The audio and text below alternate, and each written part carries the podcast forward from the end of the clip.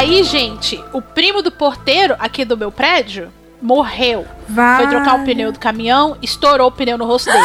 Mas quando chegou lá no hospital, a família recebeu o atestado de óbito como se fosse de Covid. Eles estão indignados. Tudo é Covid que agora. situação triste, meu Deus. Valha, meu Deus. Tu viu que Camila Pitanga, ela pegou Covid, mas ela disse que pegou malária só pra poder tomar cloroquina. Pra evitar desculpa, né? Pra tomar cloroquina, pra depois não dizer que tá tomando cloroquina de Bolsonaro pra curar Covid. Pra tomar Ah. de graça. É, doida pra Pois tomar é. cloroquina, fica inventando desculpa. É, aí fica inventando desculpa. Ah, peguei malária.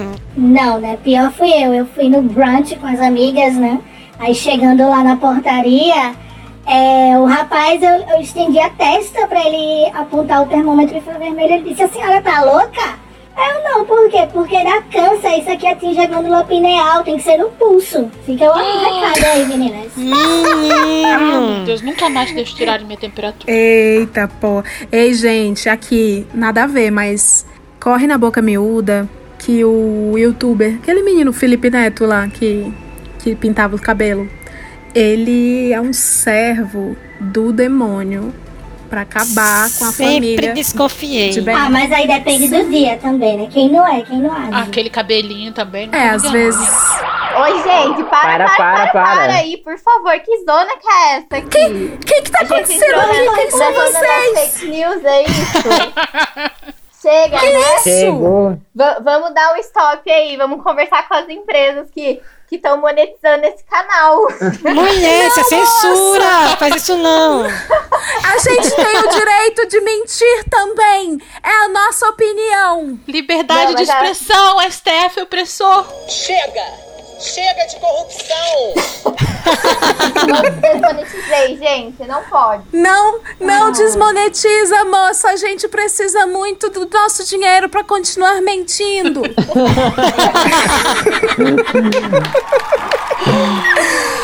Ai, ai. Acorda, menina!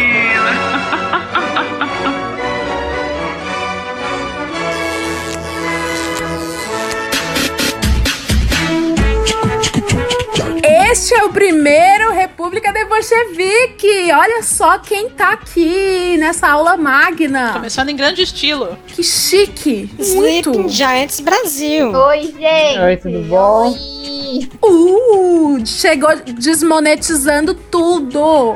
Olha só nosso primeiro podcast. Ah, começando 2021 com o pé direito e o esquerdo. Olha a honra, o privilégio que a gente tá tendo. O primeiro podcast que eles estão participando. A honra é nossa, né? Primeiro de Um muitos. podcast, é, exatamente. Jamais imaginei que em 2020 estaria fazendo podcast. 21. 20 ainda. É, 20 pra 21, é. É, eu já tô em Tô 2050. gravando em Depende, é. Depende se esse ano vai acabar ou não, porque eu ainda tô em 2020 há 10 anos. O Jair Messias tá em 69, 64. Ai, ai. Bom, e se você tava preso num bunker, num cativeiro e não sabe quem é, o que é Sleeping Giants, é, a gente expl- explica agora, muito rapidamente. Vou pedir para os convidados, para Léo e Mai, né, que são as- os nomes por trás do Sleeping Giants, contarem pra gente, mas antes de eles contarem, eu vou pedir pra Jair me arrependi contar de forma errada e mentirosa como se fosse uma pessoa conservadora. Jair, me quem são os Sleep Giants? Então, minha gente, se juntou o Foro de São Paulo, a KGB, a Open Society Foundation, daquele velho safado George Soros, mas o filho dele é uma gracinha, Amo. continuando.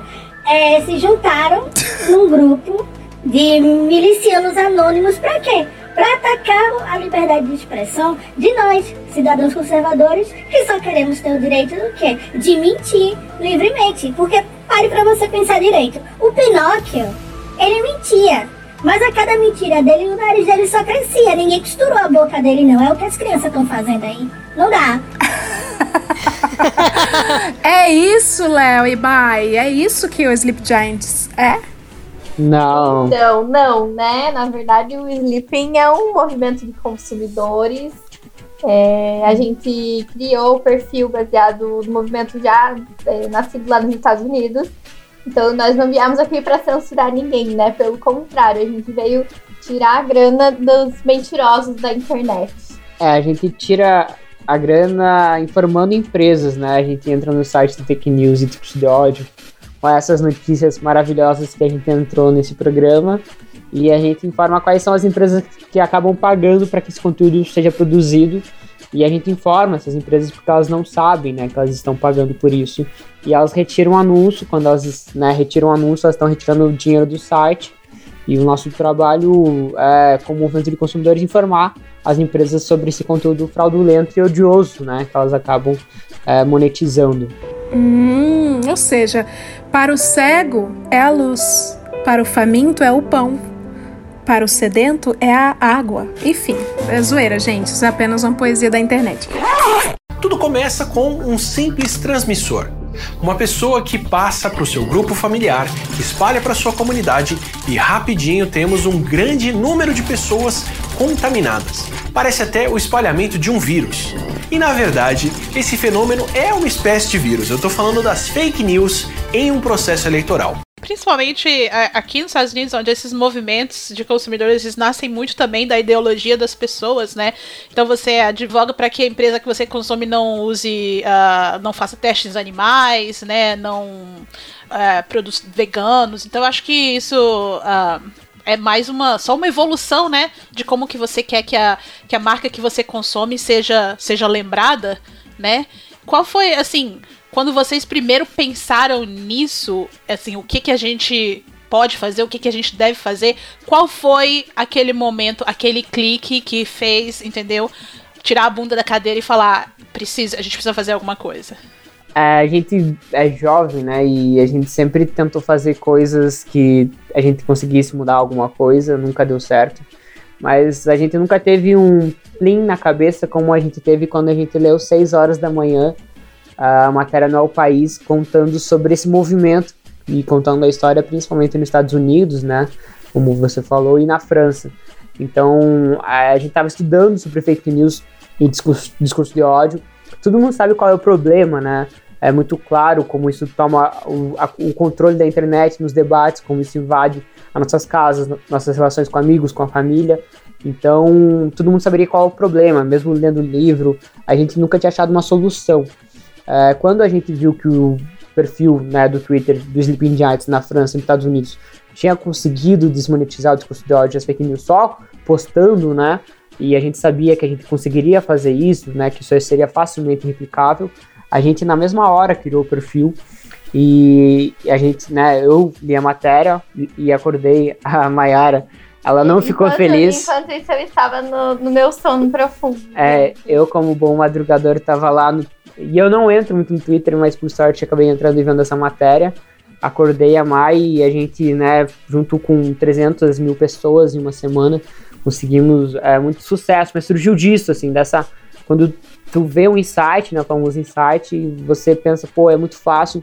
A gente tava em pandemia, né, a gente não saía de casa, a gente já tava cansado, já era um mês, né, isolado em casa, tava sem aula na faculdade. É, a gente já não estava trabalhando por conta que a gente foi afetado.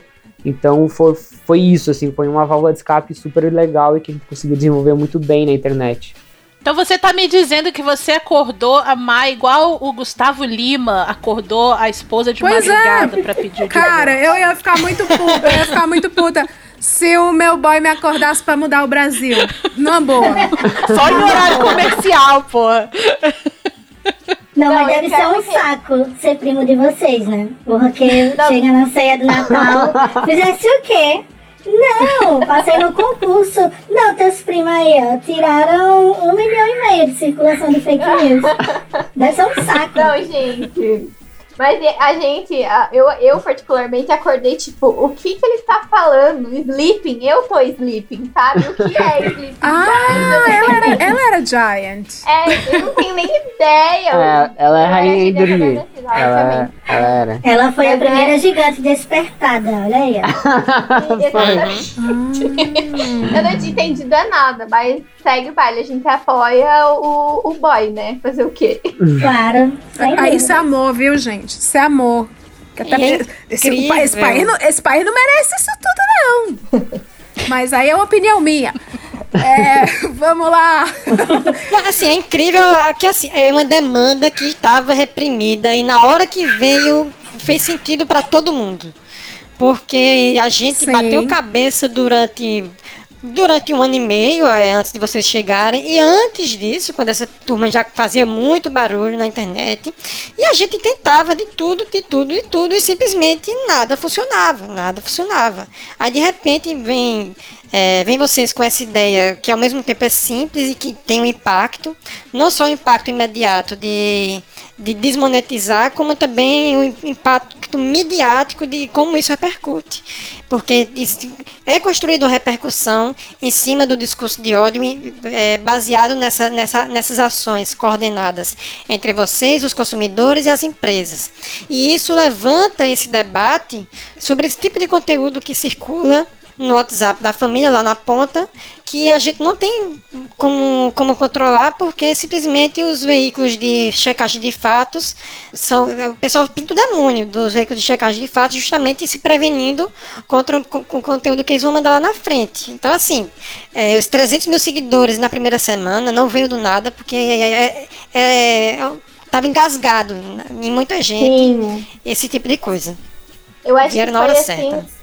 Um mérito de todo mundo, sabe? Não foi assim, o sleeping surgiu para ser uma solução, já que sim, não é uma solução, obviamente. Não é a única solução. A gente tem um impacto sim, mas o impacto só veio depois de, de- de- dessa in- inquietude de todo mundo, né? Eu acho que tava todo mundo ali, ainda mais na pandemia, cansado de ver notícias sobre coronavírus, sobre remédios milagrosos contra o isolamento social.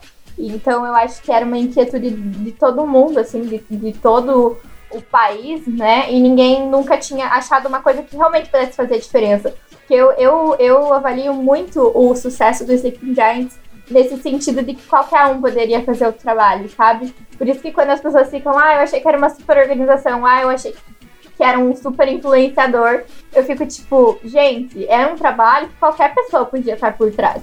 Qualquer pessoa pode Uhum. além dos, dos próprios seguidores, assim.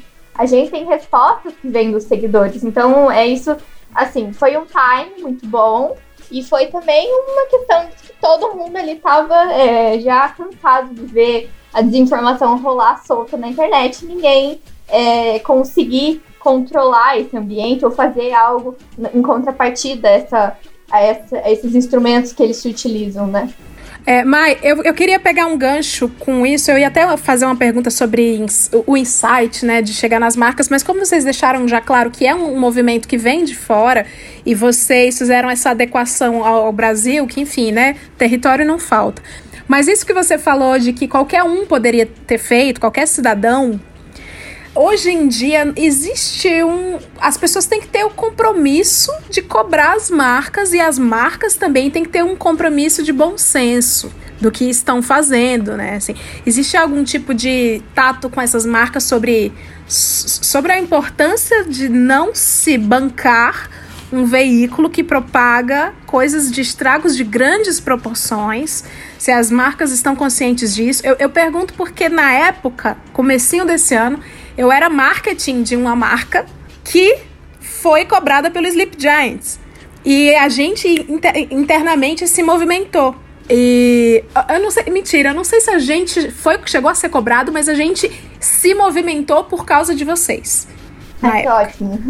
E Bom é, a gente tipo levou a sério, porque enfim, as pessoas lá dentro são letradas e e tem noção da importância da- e tudo mais. Agora, vocês sentem que ainda existe uma barreira, principalmente agora, né? Agora estão criando perfis anti anti anti fake news. E Não fala nem o nome, pelo amor de Deus. Esse- Não, não. não, Não vai chamar palco, de- não. Não, é Juquinha, o Juquinha. Mas enfim, é, eu queria saber se é, se é fácil ter essa, esse reforço da galera. E se das, por parte das marcas vocês sentem uma boa vontade de ajudar. Ou se, se é só, enfim, lacração. É, essa é uma boa pergunta, porque surpreendeu até a nós mesmos, assim, o fato das marcas é, responderem muito rapidamente. A gente recebeu a primeira resposta da Telecine em quatro horas.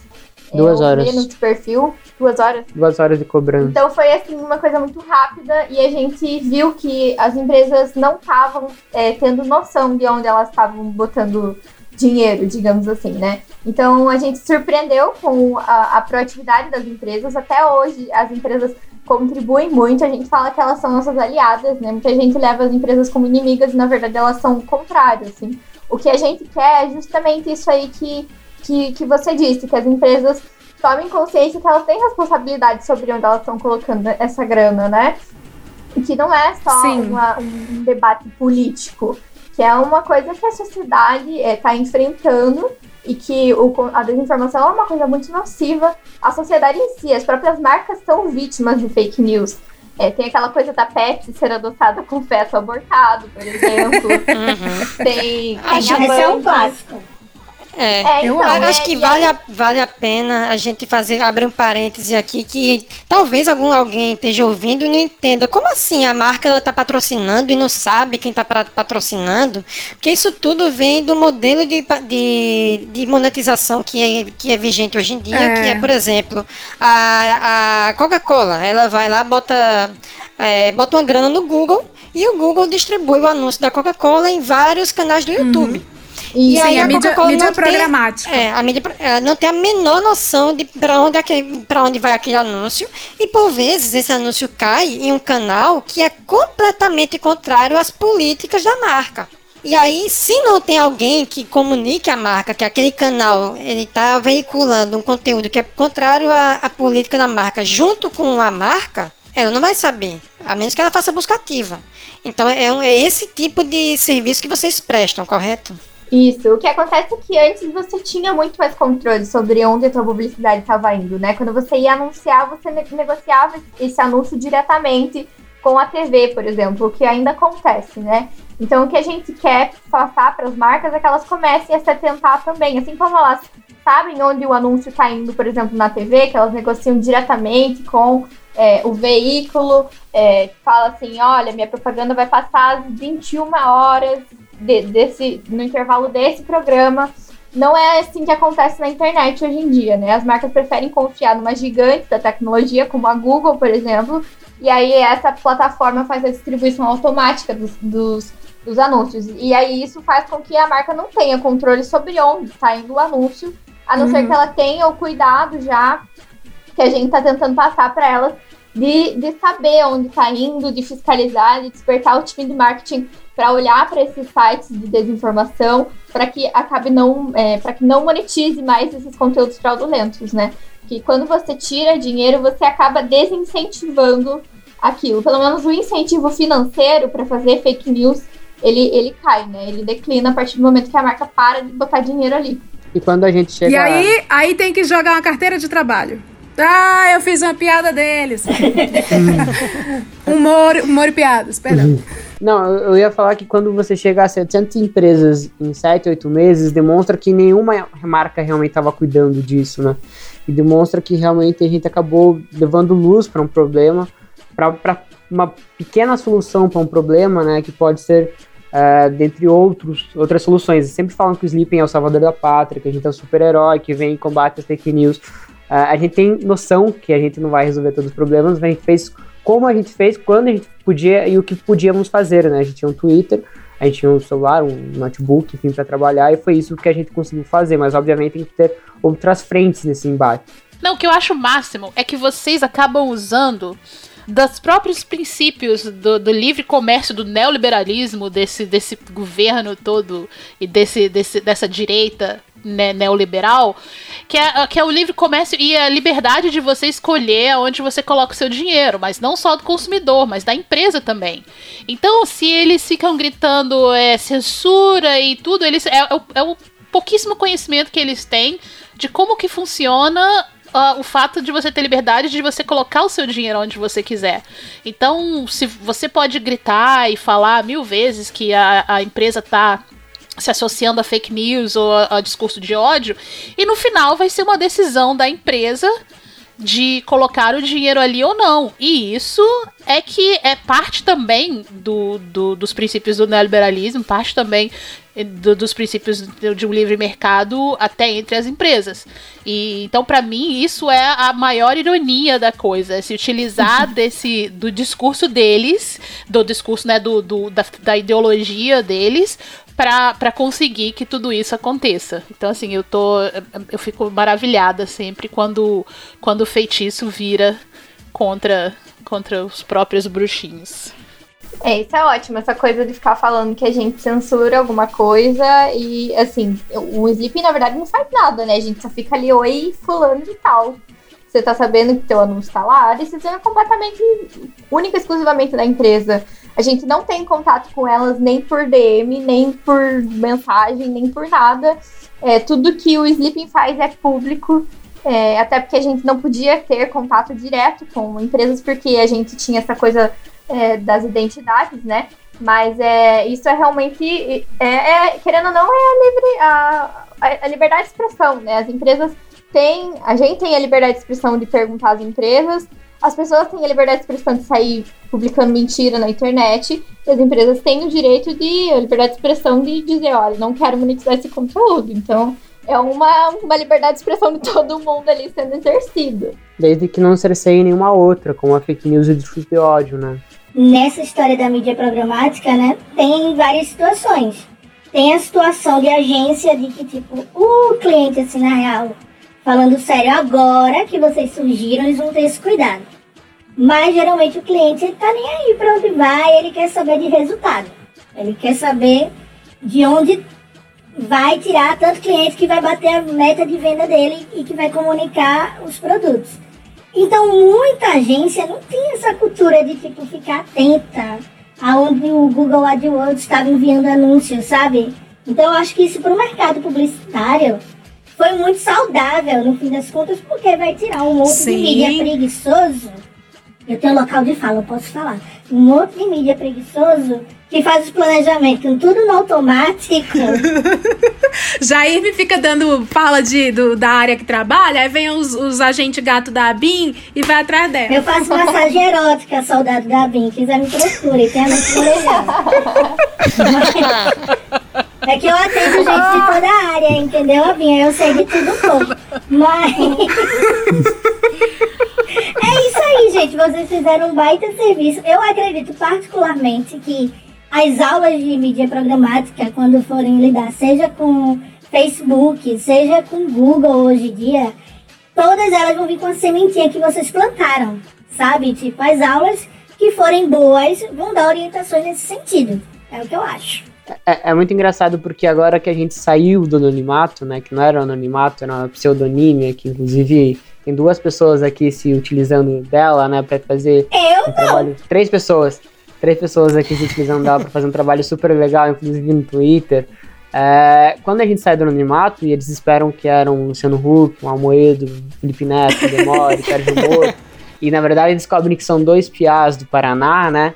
Nem isso eles conseguem atacar, né? Porque a, a nossa história é muito bonita, é, não tem realmente ninguém por trás com dinheiro, com a, a, apoio político, né? A gente fez uma coisa porque a gente acreditava mesmo no esforço coletivo e isso acabou dando, abrindo mais portas pra gente. Essa semana é, a gente deu uma aula, né? É, um masterclass que a gente nunca tinha dado na vida. Oh, é? Uma escola super. É, eu ia assistir demais. Chique demais.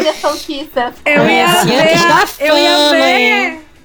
Eu ia ver essa aula, você acredita? Do, da Miami, né? É, da Miami Ed School. Olha, e... menina, tô dando aula na Miami Ed School. É caríssimo, minha gente. sim! É o Amoedo, sim. Isso é coisa do Amoedo, sim. Mas o negócio é que eles, é o a direita, ele não, não é que ele não consegue, ele não consegue, eles não conseguem digerir o fato de que do, dois, do, né, dois meninos, vou botar meninos entre parênteses porque eu sou, né, relativamente bem mais velha do que vocês, de que dois meninos são os que estão por trás de desmonetizar todos eles. Eles não, eles têm que arranjar uhum. uma desculpa melhor aos olhos deles. Os olhos deles é impossível.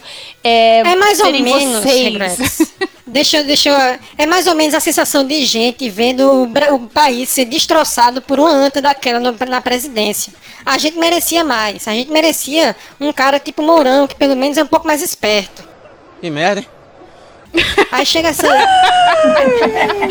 Eu digo isso a todo mundo, olha, se for pra viver num regime de exceção, eu prefiro ser governado por uma pessoa inteligente, porque ser governado pelo burro é ruim demais.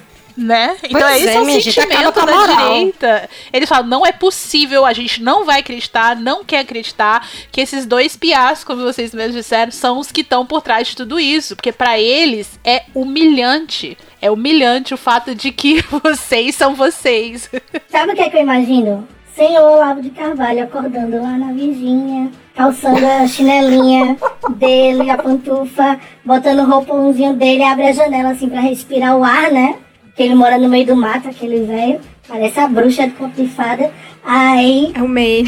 ele abre assim, vou ler o jornal, o que é que estão dizendo aí? Aí quando ele dá de cara com dois moleques de 22 anos fazendo o que gente que tem assim décadas de política, sabe? Porque o Olavo, gente, pra quem é novinho pode até ser, mas o Olavo tá aí desde o ano 2000 tocando terror, minha gente. Sabe? Gente, o Olavo, o Olavo Aí quando você abandonou o, o, o, o apelido que ele tinha pra gente. Até Faraó ele de demonstrou Pinheiros. respeito. O Sleeping Bitches foi abandonado. Ah, eu gostei dos Sleepy Bitches, eu adoraria. Ah, eu achei legal. É uma, é uma girl band. Também. Faz um adesivo da recompensa na cartaz, assim, eu sou Sleepy Bitches, só pra quem não Sleeping Bitches.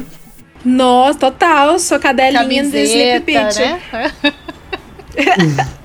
Mas, gente, isso é real, assim, a gente se surpreendeu, na verdade, também, porque as pessoas, as- os próprios apoiadores, assim, pessoas que seguiam a gente, começaram a ficar meio, assim, receosos por, por ser duas pessoas mais novas, né, que, assim, não... Que não, são do ramo. É, que não estão no ramo, que já não, não eram pessoas desconhecidas, entre aspas. Ainda Gastar tudo de. Skull Beats. Eu tenho uma pergunta pra fazer sobre isso, que é a seguinte: é ataque de pessoas que estão, digamos assim, eu não vou nem botar esquerda direita aqui, tá? Mas assim, que estão dentro do campo democrático da coisa. Vocês receberam, tipo, gente pondo vocês em descrédito, algo do tipo assim? A gente, sendo bem sincero, deve ter recebido, porque a gente recebe ataque tudo que é lado. Mas eu acredito que. Eu não vi, assim. E é muito engraçado. Seguir o meu porque- conselho, né? De não ler, cagar e ir pra frente, né? Mas, É, a realidade na verdade é essa, não ficar... É, mas a gente ficou, eh, por exemplo, no início do, do projeto, do- tinha uma matéria no El País, que foi uma semana depois que a gente ia ido ao ar, que era o estudo da FGV, que falava que o Sleeping ele conseguia é, unir a esquerda e a direita, e sempre foi um dado que eu curti muito, assim, porque é isso que a gente quer passar. A gente não quer passar com que a luta do Sleeping seja político-partidária, com um lado ideológico, é, de esquerda ou, ou, ou de direita, assim. E é muito legal quando você vê, por exemplo, o prefeito da nossa cidade do- PSDB, e ele apoiou a gente publicamente. É, tem é, políticos né, do, do outro lado que são opositores do, do governo regional ali, também apoiaram. Então é, é isso que a gente quer passar. O debate contra as fake news não tem que ser uma bandeira de uma ala ideológica, de um posicionamento político, tem que ser uma bandeira de todo mundo, né? Por isso que as empresas estão respondendo e por isso que a gente também recebe um apoio assim pluripartidário de pessoas que foram, por exemplo, da última eleição só dois presidenciáveis não, né, não, não indicaram o sleeping.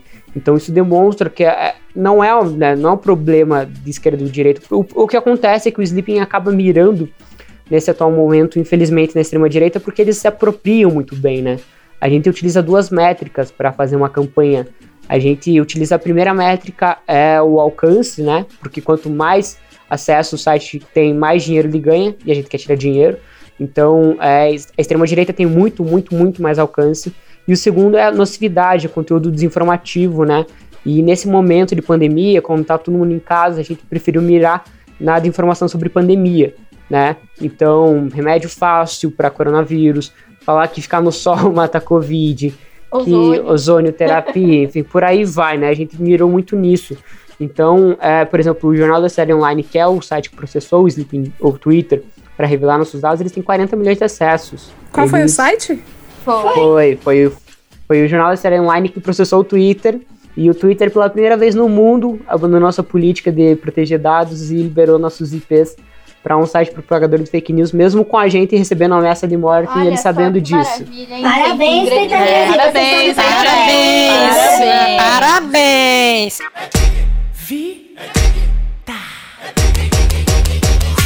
Eu só acho estranho porque o, o Twitter, uma das premissas, inclusive, de, de verificação de contas, é a, não só a propagação de fake de, de true news, né?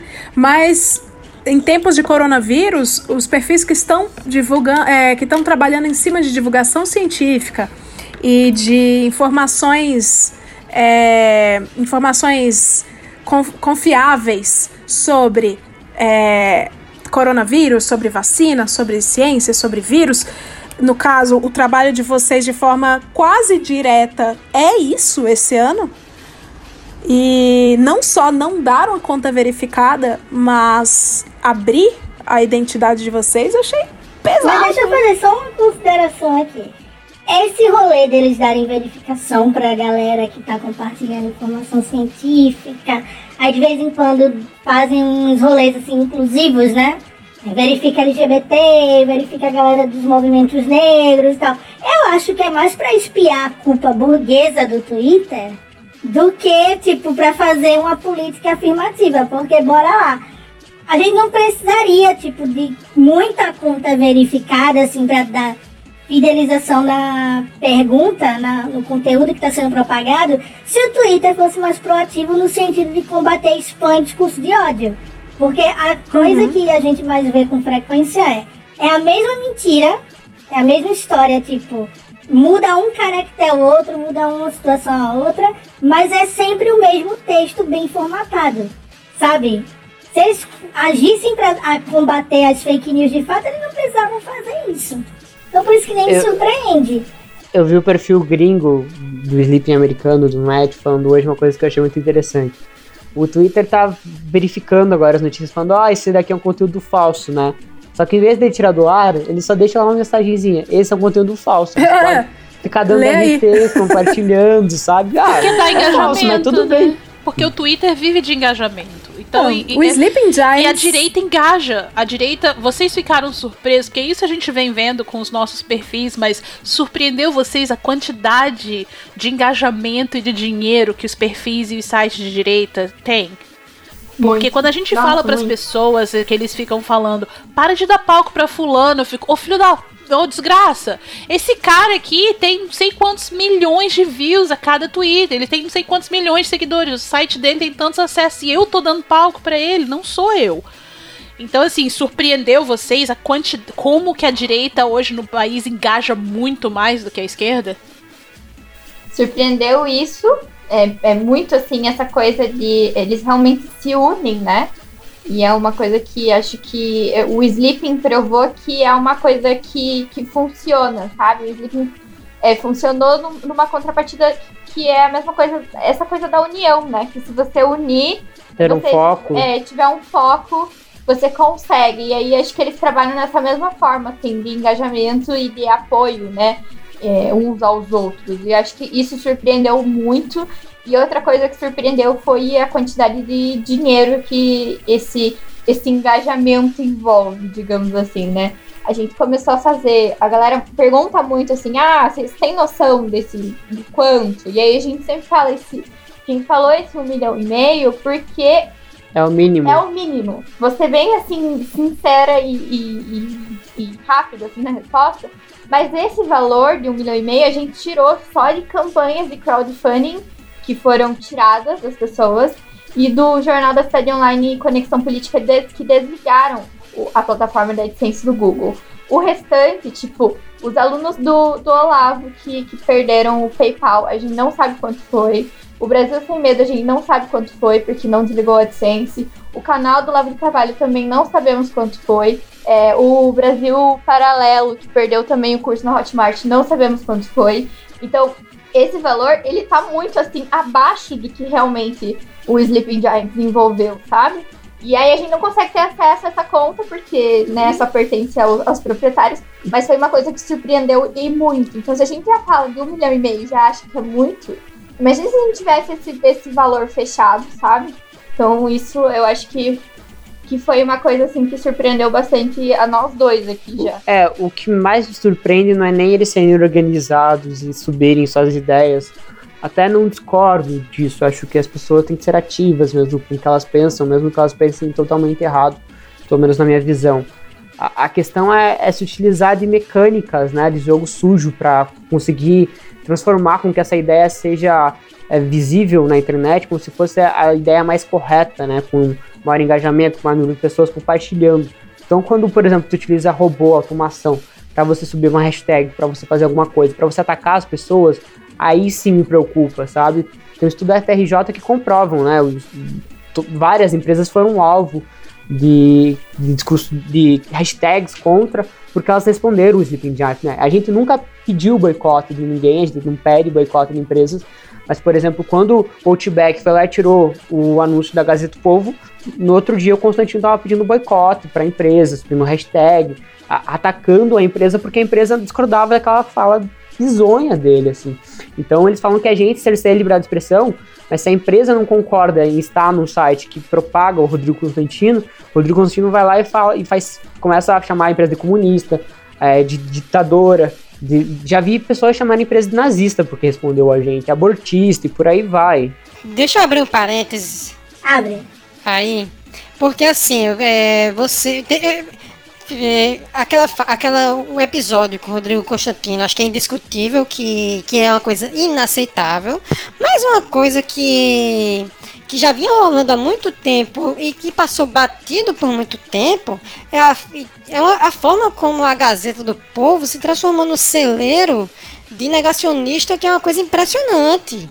Lá no, mais para trás, durante esse ano, quando a gente bateu a marca de 100 mil mortes, a gente teve não uma nem duas, mas três postagens. Uma do Alexandre Garcia, outra daquele Fábio Gorno e outra do Guilherme Fiuza, que levantaram uma dúvida sobre a quantidade de mortes que o Brasil tinha. Que levantou aquela teoria conspiratória de que o Brasil não tinha 100 mil mortos por Covid. E que é uma fake news que rodou o Brasil, literalmente. O Brasil inteiro. E quando as pessoas elas recebem aquela notícia de que não, não são 100 mil mortos por Covid, teve gente que morreu de infarto, botaram Covid, teve gente que morreu de pneumonia, botaram Covid, na verdade esse número aí é, sei lá, vou chutar aqui, 10 mil, 15 mil, 20 mil, aí as pessoas passam a ter uma noção de, é, do perigo que a pandemia realmente representa totalmente distorcido. Então, assim, esse tipo de discurso mata esse tipo de discurso mata. E a Gazeta do Povo já vinha fazendo isso sistematicamente, além de outros tipos de postagem que eles vêm fazendo, que são bastante recrimináveis. Então, na, na hora que chegou é, o movimento cobrando, principalmente devido a essa postagem do Constantino, eu, acho que, eu achei que foi bastante assertivo, porque teve muita gente criticando, inclusive ex-ministro, dizendo: ah, não, é jornal centenário. Não pode fazer isso não, os coitadinhos é de, como se fosse um portal consolidado que se tivesse dado uma mera escorregada quando deixou o cara é, publicar aquele tipo de, de, de, opinião, aspas, aspas, impunemente.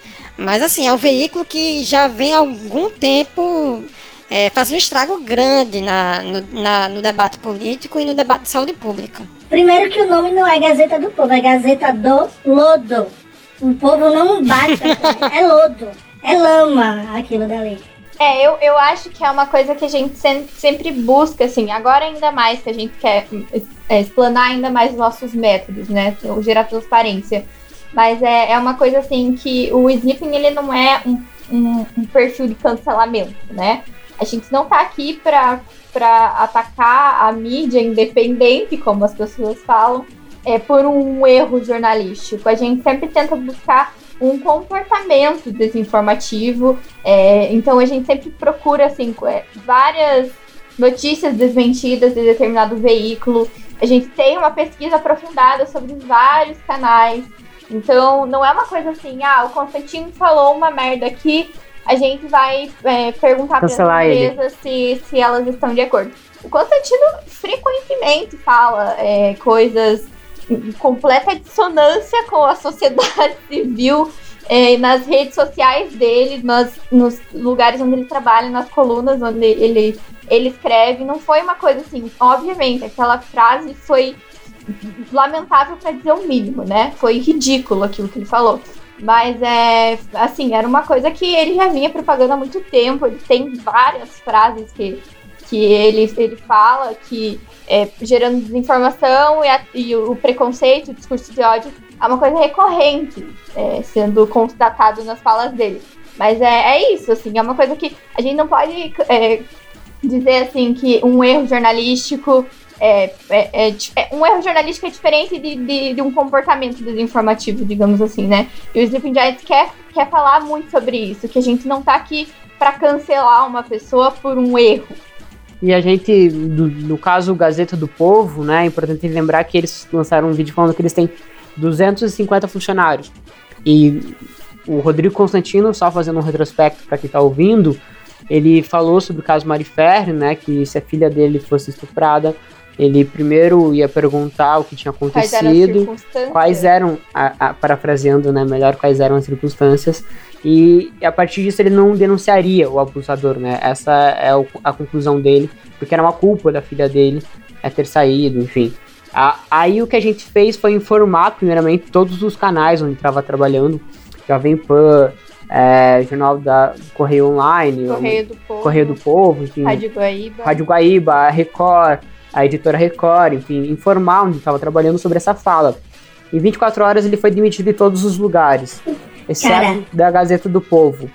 E. Ah, mas aí nem conta, né? Agora, não, ia. não gente, imagina a situação que leva uma pessoa ser demitida da Jovem Pan.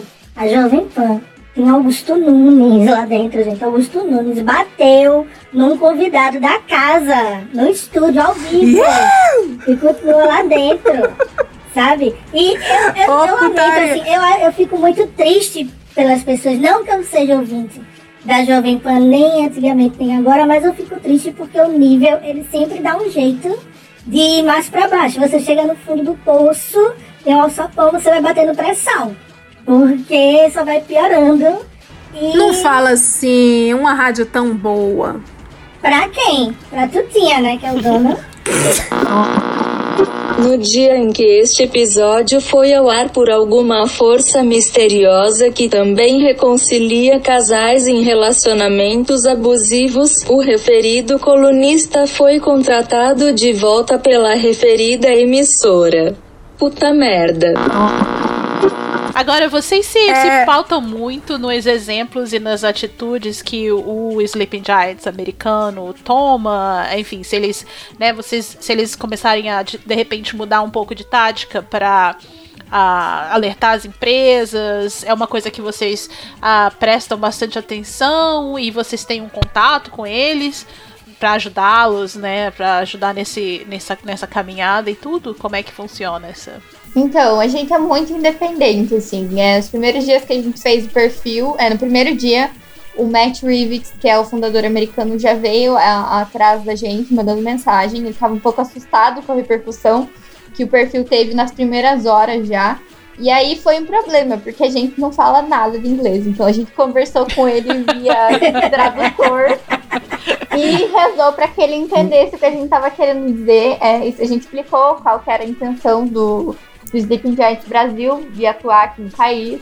É, e aí ele deixou a gente assim.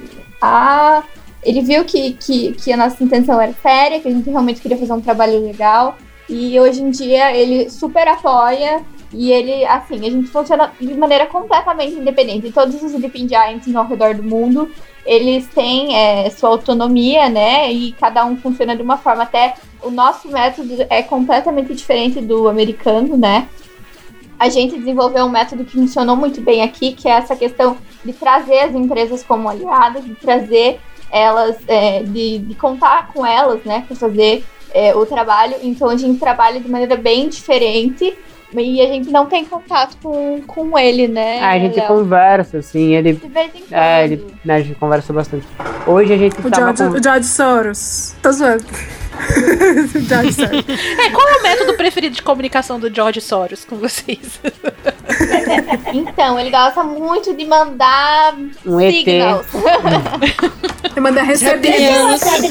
WhatsApp, WhatsApp. O, o ET Bilu entra em contato com a gente. Deixa eu fazer uma pergunta importante. Vocês têm o WhatsApp do filho deles? Porque eu sempre quis ser é, de você abrir um bilionário.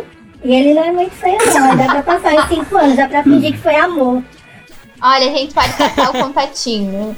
Eu posso pedir pra ele do Jorge Júnior. Por favor, eu tenho que ir embora nessa selva.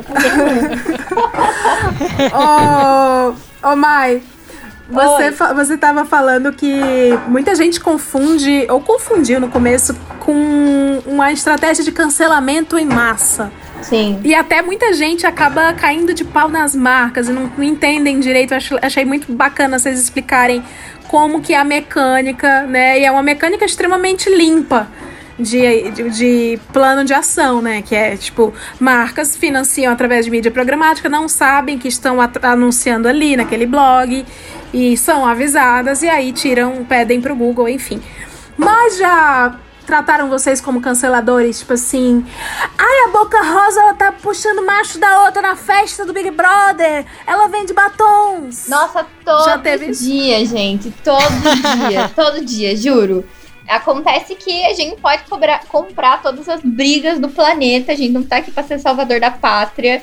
É, a gente tem um. Somos, somos duas pessoas, querendo ou não, a gente tem uma vida, sei lá, mesmo que eu ainda esteja procurando minha vida social. É, mesmo que a gente esteja desse- 20 horas no Twitter, tem as 4 horas de. isso, aham, eu dormi um pouco, sabe? E aí dá muito trabalho. Você promover uma campanha dá muito trabalho. A gente, a gente é muito trabalho para duas pessoas. E realmente tem, tem campos que a gente realmente poderia atuar. O Sleeping Giant já foi usado em outros campos, como o, o Greenpeace, né? Greenpeace Fez um, e, e uma outras ONGs replicaram na questão ambiental. E eu sei que o Rodrigo Capello da Globo replicou um pouquinho um método com o caso Robinho, que foi, querendo ou não, o jeito que também o Robinho teve o contrato suspenso depois que as empresas foram informadas. Assim. É, mas é todo dia, assim, as pessoas, sei lá, veem uma briga na internet e quer que o Sleeping Giant entre. E, e assim, briga, briga com o irmão e fala, É, exato. vai lá desmonetizar vai lá e do- fala com o emprego dele pra demitir ele. Então, Eu acho que todo, todo mundo que tá aqui, eu não sei se a Leila também, mas eu acho Ah. que todo mundo que tá aqui já passou mais ou menos por isso. Tem uma época que o pessoal confunde a gente com a delegacia do Twitter. Então, Sim, nada, sim. virou um tribunal, né? falou não sei o quê. Aí marca a gente lá pra gente resolver o B.O., pelo amor de Deus, né, gente? Sim. Gente, qualquer coisa eles estão marcando a gente. Preço do pão. Agradeço a confiança, mas assim, Agora, engraçado é que vocês comentaram que vocês estavam lendo no perfil do Sleep Giants, né? Que eles alertaram, ah, o Twitter coloca os avisos, mas não faz nada, né? E deixa replicar e deixa tudo. Então, assim, tem muito também, eu acho que o Twitter, mesmo tendo uma, um, né, um Twitter Brasil, uma sede do Twitter Brasil, eles, eles se pautam muito na, na legislação americana, porque não existe ah, nada contra discurso de ódio na Constituição americana. O, o- a liberdade de, de discurso, né, a, ela é ampla e restrita. Então, um discurso de ódio não é uma exceção à, à liberdade de expressão da Constituição americana. Então, por causa disso, tudo se tolera, né? Você não, você, você pode ser acusado de, de, de tolher, né, o, o princípio constitucional se você disser, ó, acabou, não, não fala mais isso. Mesmo você sendo uma empresa privada, isso repercute muito aqui, muito mais do que ah, no Brasil, né? Porque o Brasil o pessoal grita censura e a gente grita empresa privada, enfim. Pronto. Aqui no, nos Estados Unidos a coisa já, já é mais complicada, né? Porque eles têm muito apreço por essa emenda constitucional e, e a, a, a KKK é protegida ah, pelo Supremo, entendeu? Com, com, no- no- na, na emenda constitucional de liberdade de expressão e por aí você vai, né? Então eu acho que o Twitter aplica muito isso também da, da- de ser uma empresa daqui, né? Da legislação norte-americana, eles, eles aplicam isso onde quer que eles estão, né? Então não tem muito também o que vocês o que fazer com relação a isso. A não ser o que vocês estão fazendo. É, o problema foi que o Sleeping, o Twitter brasileiro abandonou, né? O Twitter tem uma bandeira internacional de defender o anonimato desde que não tenha cometido nenhuma ilegalidade. Inclusive tem inúmeras contas é, americanas que são verificadas e são anônimas e que são processadas, o Twitter não entrega os dados, mas o brasileiro falou, ah, tanto faz entregar os dados desse espiar aqui do, do Sleeping Giants Brasil, para um site fake news, assim, acharam super tranquilo, mesmo a gente recebendo ameaça de morte, tirando um milhão e meio e contando com o apoio de certas empresas, assim, é, é uma coisa que nos, nos surpreendeu. Por isso que uh, a gente teve que literalmente correr, assim, esse último mês foi bem caótico em relação ao trabalho, para a gente fazer toda a nossa proteção de segurança física e online e também se preparar psicologicamente para o que viria, né? Mas foi o, Twitter ou foi uma decisão judicial? Ele, o Twitter podia recorrer. É, a, a, tinha a decisão judicial em segunda instância, mas o Twitter podia recorrer para a terceira instância. É, que... Porra! Que era na é, primeira instância. É parabéns, eu... viu, Twitter? Aplausos pro Twitter. Ei! Aplausos! Gente, eu queria, eu queria aproveitar para fazer duas perguntas. Primeiro que alguns dias depois que o movimento começou, rolou um negócio que a gente só ficou sabendo alguns meses depois, graças a uma matéria que saiu no Intercept. Que é, vocês foram investigados pela Polícia Federal base, com base em argumentos completamente malucos, como por exemplo que vocês estavam tendo informação é, privilegiada dos inquéritos que estavam rolando no STF ou qualquer coisa do tipo, ou então baseado no argumento de que vocês estavam causando se estavam causando inconformismo à população que vive em Londrina e região. Isso é uma coisa muito grave. Então, assim, isso fez com que vocês fossem, por alguns dias, investigados no inquérito da Polícia Federal, que foi arquivado alguns dias depois. Como vocês receberam essa notícia? Trazendo um dado que o Sleep é um movimento internacional, então é bom que você compara com outros lugares. É, além do, Sleeping brasileiro ser o primeiro a sair do anonimato por uma questão judicial e um pouco como a visão política do próprio filial brasileiro do Twitter, foi a primeira vez que o movimento também foi investigado por uma polícia ao redor do mundo. O movimento atua em 15 países: Alemanha, França, Canadá, Nova Zelândia, Estados Unidos, enfim, por aí vai. E quando a gente recebeu essa notícia, que na verdade durou um mês essa investigação, ela se instaurou depois que a gente tinha uma semana de perfil, é, é muito preocupante, né? Você, a gente Nossa Senhora! Quando a, a gente abriu o Intercept e a Mônica Bergamo da Folha também, que também soltou essa informação, primeiro que não sabia o que fazer, né? A gente não tinha advogado, a gente estava no interior do Paraná, em Ponta Grossa, na nossa casa, com um Twitter que levou a investigação da Polícia Federal, assim. E do dia pra noite a gente uh, não sabia, sabe? A gente demorou foi um momento tão tenso que a gente até demorou para ler na matéria que tava falando que já estava arquivado. A gente já estava pensando, a pô. A gente entrou em pânico. É, Não, porque. Né? Serei sincera, a gente entrou em pânico. Porque é uma coisa você tá lidando com pessoas online, né? outra coisa é um poder estatal tá te investigando, mesmo sendo, você não tem crime nenhum, e, né, ser um perfil, assim. É, foi um inconformismo, né? A gente não tava fazendo nada que, sei lá, que, que tivesse que ser investigado por uma polícia do, do país. Pois entendeu? É. Era um Twitter, era um Twitter. E a gente é de Ponta Grossa ali, que é relativamente perto de Londrina, não senti nada, assim, pra mim a cidade tava normal, não tinha ninguém muito bravo com isso. Vocês têm noção, deixa eu fazer uma pergunta, vocês têm noção de que vocês são reparação histórica de Ponta Grossa? Porque vocês são da mesma cidade da Joyce Hasselman, a primeira produtora de fake news profissional. Eu percebi isso depois. Tem vários jornalistas que são de lá e eu nem tinha noção.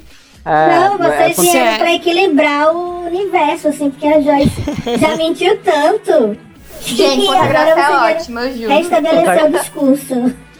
Ah, não, então deixa eu completar então aqui que assim, é, depois, uma semana depois, alguns dias depois, a gente fica sabendo um pouco mais sobre essa história.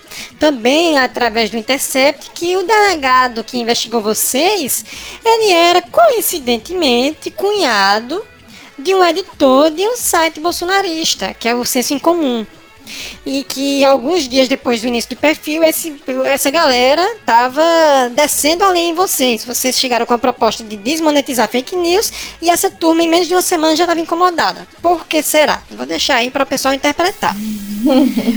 Aí assim, é uma coisa que, que, assim, que, que infelizmente mostra o que vem sendo esse Brasil 2019-2020, que é o total aparelhamento da Polícia Federal é, por essa galera para perseguir todo mundo que não é muito. que não faz muito jogo deles.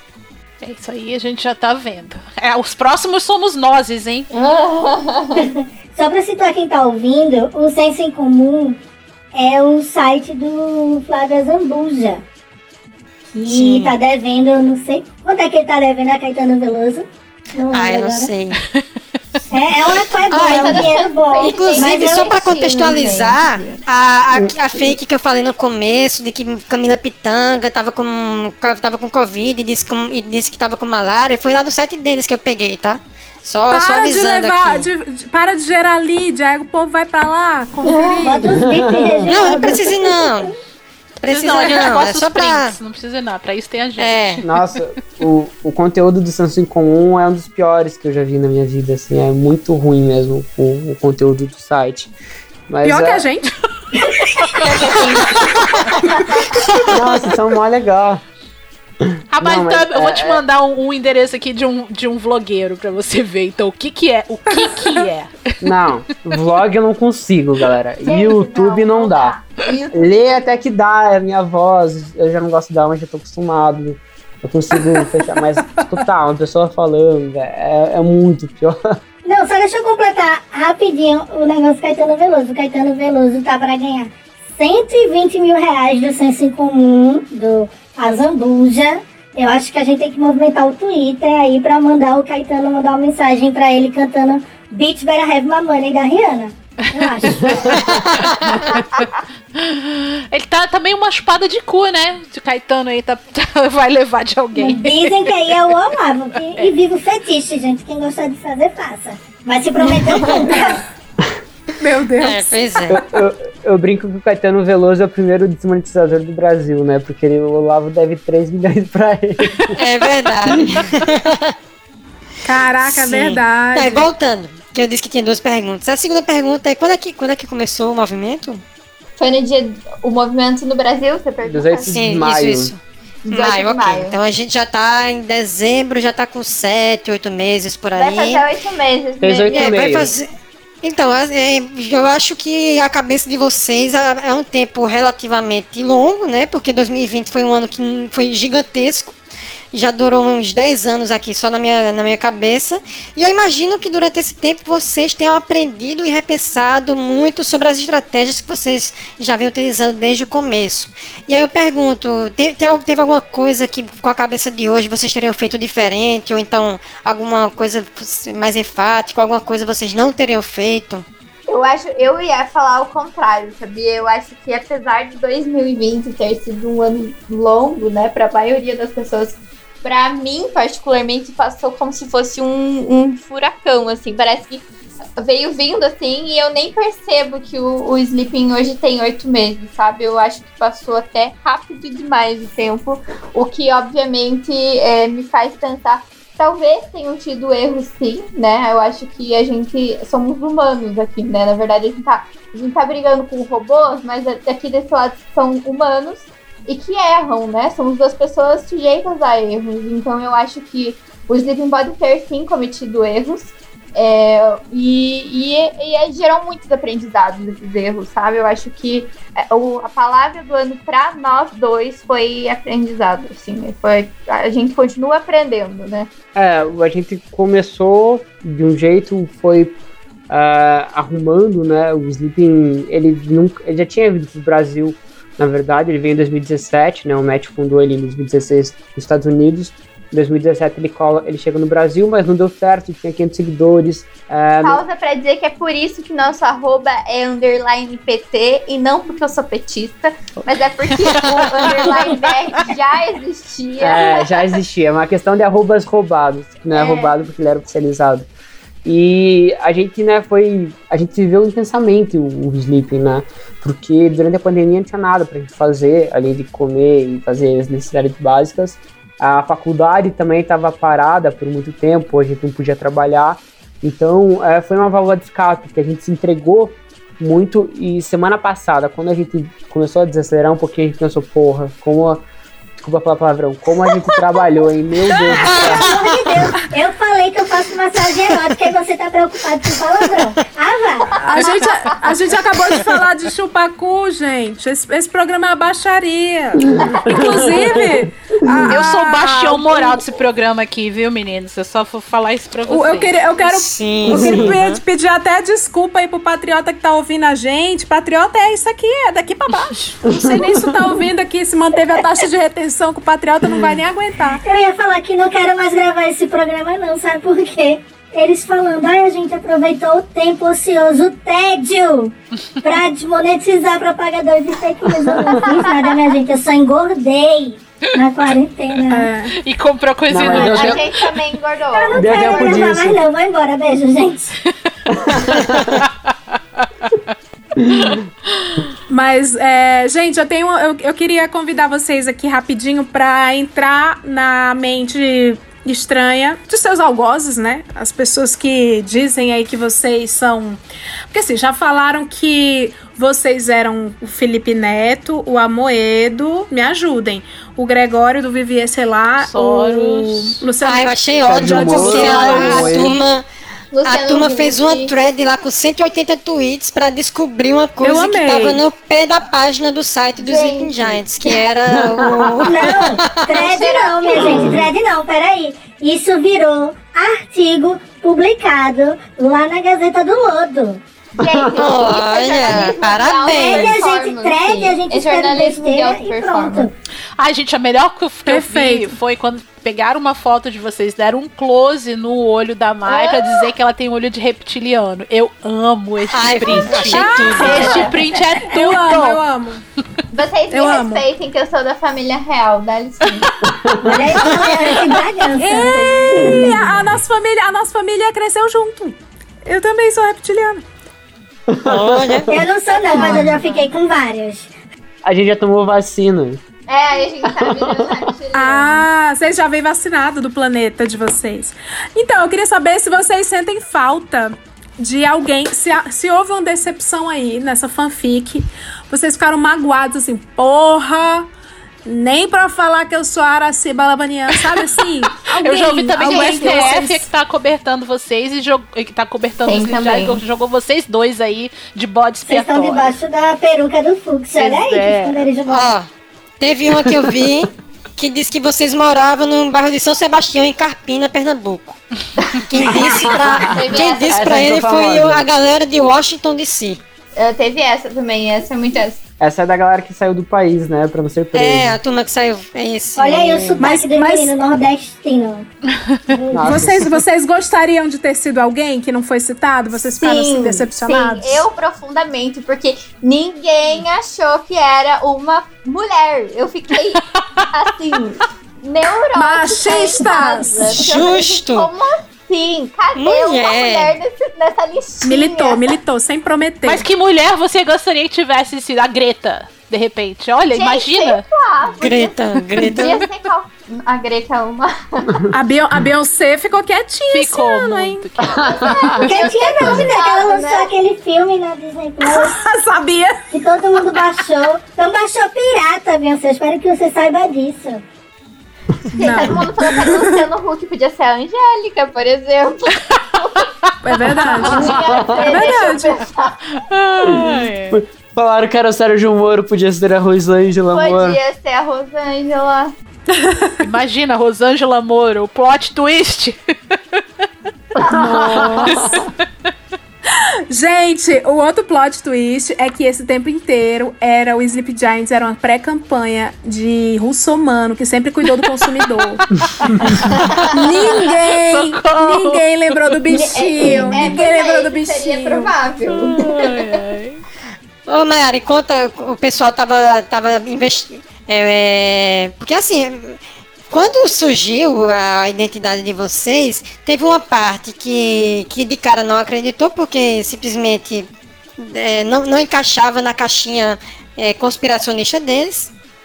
E teve gente que correu pra inventar um monte de história já de vocês, já pra tentar deixar o negócio mais interessante. Dizendo que vocês são milionários, por exemplo. Dizendo que o corte de cabelo de Maiara custava 20 mil reais. Como é que foi essa história? tem- Celso Gente, meu cabelo, meu Eu cabelo amo. abalou as estruturas da internet pra todo mundo. Eu, eu, assim, me sinto que sinto que cumpriu E, um papel, porque amaram meu cabelo. Eu vou indicar cabeleireira, inclusive, pra quem Gente, esse cabelo o dela é o cabelo dela na quarentena. Então... Eles desmonetizam Mas- os caras, ela fica com o cabelo ótimo e a gente fazendo nada, engordando, se endividando. Por isso que eu tô falando. de A gente vai ser o próximo, eu tenho que correr pra pintar minha raiz aqui, meu filho, porque o negócio tá feio. Ai, gente, essa coisa do cabelo. Jair me contou todo o segredo do esquema. Vocês estão desmonetizando pra fazer um cabelo babado. E o tênis de 4 mil reais. É, o tênis, o notebook. Eu acho que isso é muito engraçado, né? A política do populismo, né? De tipo, porque eu sou motorista de Uber, eu não posso ter um tênis legal, não posso parcelar o, a o notebook em 29 vezes.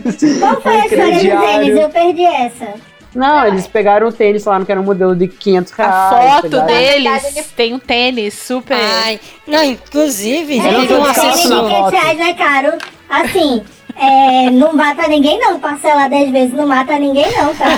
Gente, Eu também acho, gente. Ai, gente. Detalhe, detalhe, eles pegaram um modelo errado do tênis. É. Não é, assim, querendo ou não, aquela marca das três listrinhas, tem três listrinhas em, Em qualquer lugar, até nos falsificados. Não, deixa, deixa. Foi o foi o de 500, gente. Foi o de 500, deixa. É, exatamente. Ah, não, é, é tipo, Ai, ai. essa história de, de falar que tentar deslegitimar porque a gente tem um tênis, porque, Porque a gente tem um notebook, cabelo. porque você tem um cabelo, é, é populismo Deixa- barato, assim, é. Deixa eu ler um tweet aqui, gente. É do, do assessor da, de assuntos aleatórios do, do presidente. Felipe O Martins. Gi- é esse mesmo. Beijo, Felipe. O Sleeping Giants chegou perto de conseguir ocultar o esquema que o sustenta atrás de um casal selecionado pelo casting da Nossas.org e fabricado com base em técnicas meia-boca de storytelling. Mas foram traídos em um ponto importante. Nenhum motorista de Uber é de esquerda. O que, é que você tem a dizer? Esse foi sensacional. Doryman. Ora, ora, o Sherlock Holmes aqui. É, a galera acha que um motorista de Uber só sabe dirigir carro, né? É, trabalhei sim com um de Uber três meses, não trabalhei mais porque destruíram o meu carro, inclusive. Se você está ouvindo, eu vou te cobrar ainda. Ah, é. Aqui pra deixar o recado. Esqueci seu nome, mas eu tenho anotado. E, cara, fiquei, achei muito bizarro isso, assim, porque é, quando você tá no Uber, no- né, tipo, tu, tu ficar no sol 15, 12 horas dirigindo, destrói teu carro, te dá um prejuízo de 20 mil reais pra uma corrida de 15, é, você acaba tendo né, o pensamento, não sendo de esquerda ou direita, mas começando a raciocinar o que, que você acha certo e errado, e não é porque você tá. É, porque a gente é universitário, né? Universitário não é milionário, né? A gente sai da faculdade, vai comer no RU, trabalha, come coxinha, toma coca, é pra isso que tem dinheiro. E querendo ou não, é, a internet dá possibilidade para essas pessoas, né? A internet também foi feito para pro Jair Me Arrependi, pra Bolso Regretes e pro, pro Tesoureiros criarem um perfil cômico que, tipo, tem 200, 100, 50 mil seguidores da casa Não tem deles. nada engraçado no meu perfil. Nada. É, o teu é, teu é sem Tudo é sério. Só choro É, ranger de dentes. É, então a internet foi feita pra isso, mas eles, né, como eles são super organizados com robôs, investindo muito dinheiro e faturando muito alto também, eles não acham que isso é mais possível, né? Mas, por exemplo, quando alguém criou, quando o Marquinhos Zuckerberg criou o Facebook, ninguém ficou perguntando pra ele, pô, mas tu é novo, cara, sabia? Tipo, como que você fez isso daí? Mas onde você fez seu cabelo? É, mas Onde que tênis? Hoje a gente preferiria que ele não tivesse criado, né? Como é que é esse casting pra vocês serem a cara do Sleep Giants? É, a- é tipo da Globo, assim, o quartinho do pó e do cu? Entendeu? O sangue de Jesus tem poder, tem poder, tem poder. o teste do Mulheres, casting. convidado da gente. Mulher, pelo amor de Deus. Regretes, tu não vem mais. Ela, que foi que ela disse agora, ali, que eu sou, eu sou a voz de sensatez nesse podcast, opa aí. Eu sou o bastião moral desse programa aqui, viu, meninos? Eu só vou falar isso pra vocês. Gente, mas esse, Eu é, peço- esse é o padrão Olha, Globo. Eu não espero nada Mulher, menos do general, o general Heleno tá ouvindo. General Heleno, eu peço até desculpa, viu? Não é nem maldade, não. Ele é ouvinte quando tá com o aparelho auditivo ligado, né? Vamos torcer pra ser desligado.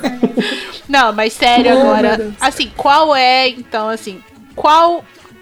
Que, e agora? E agora?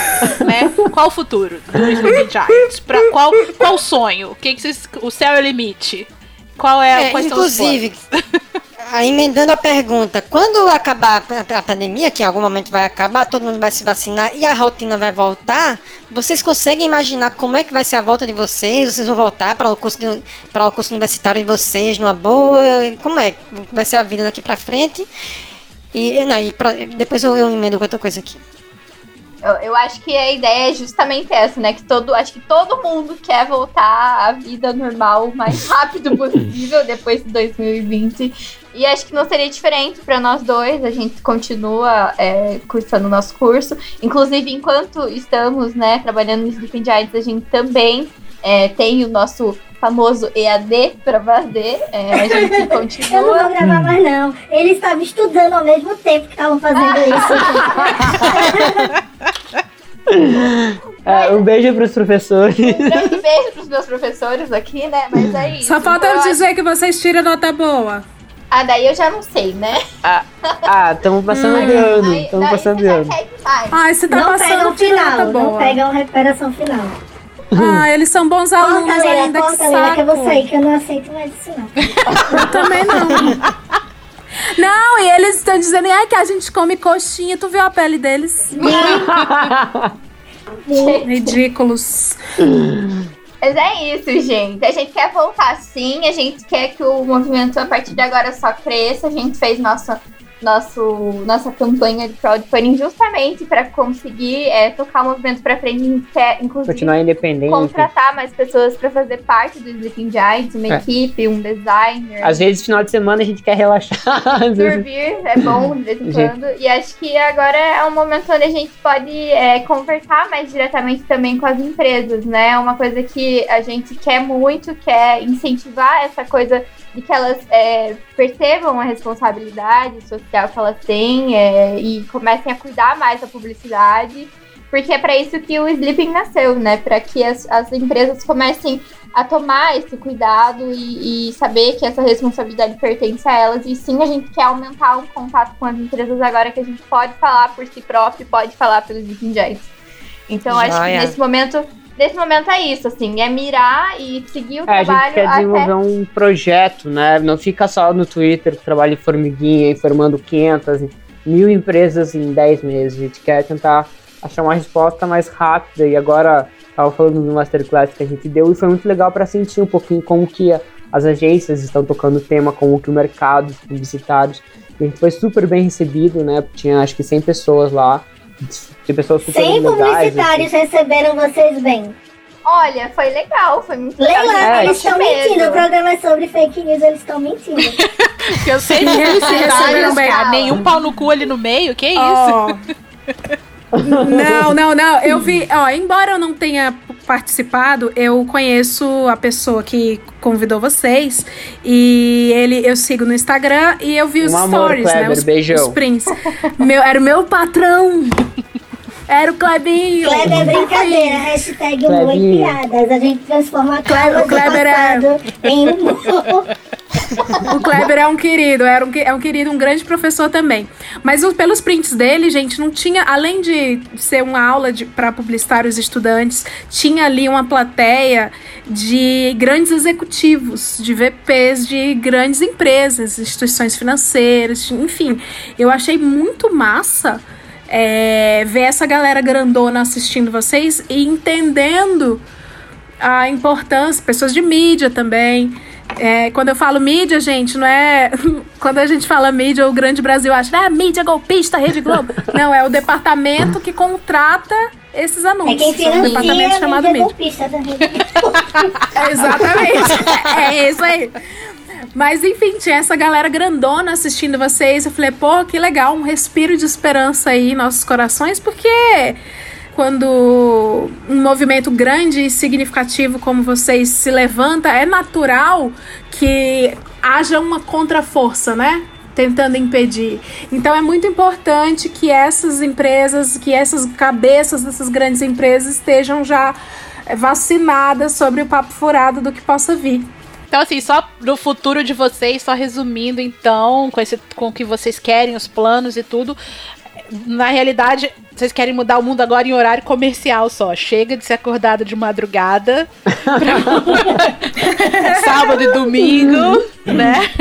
Só de agora É mudar o mundo de menos 8 às isso. 6. E aí.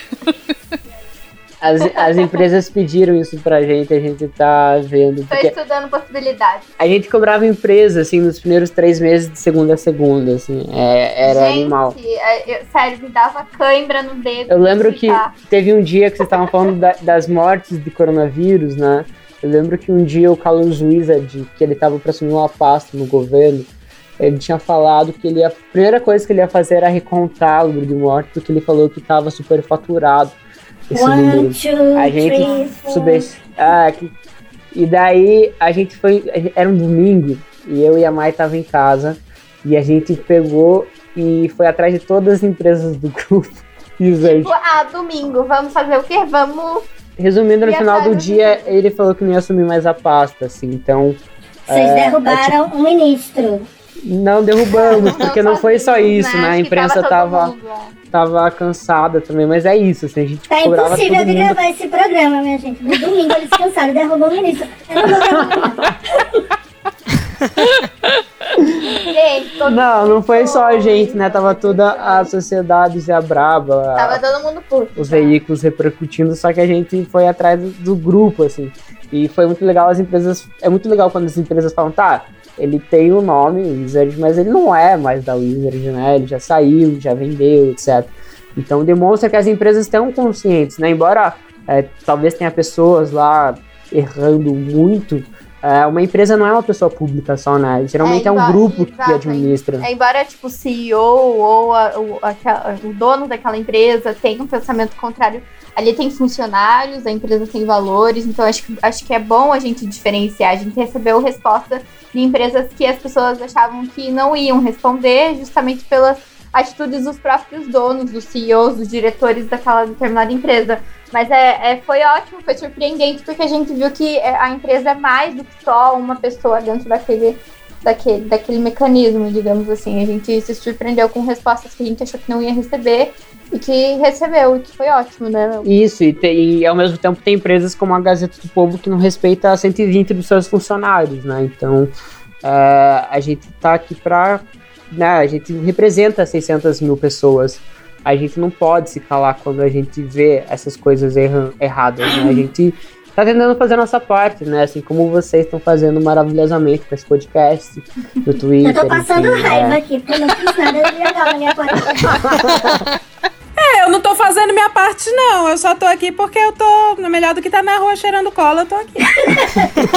Sobre essa conversa, deixa eu só aproveitar esse gancho daí. Então quer dizer que lá na Gazeta do Povo houve uma resistência grande à permanência do Constantino, não foi isso?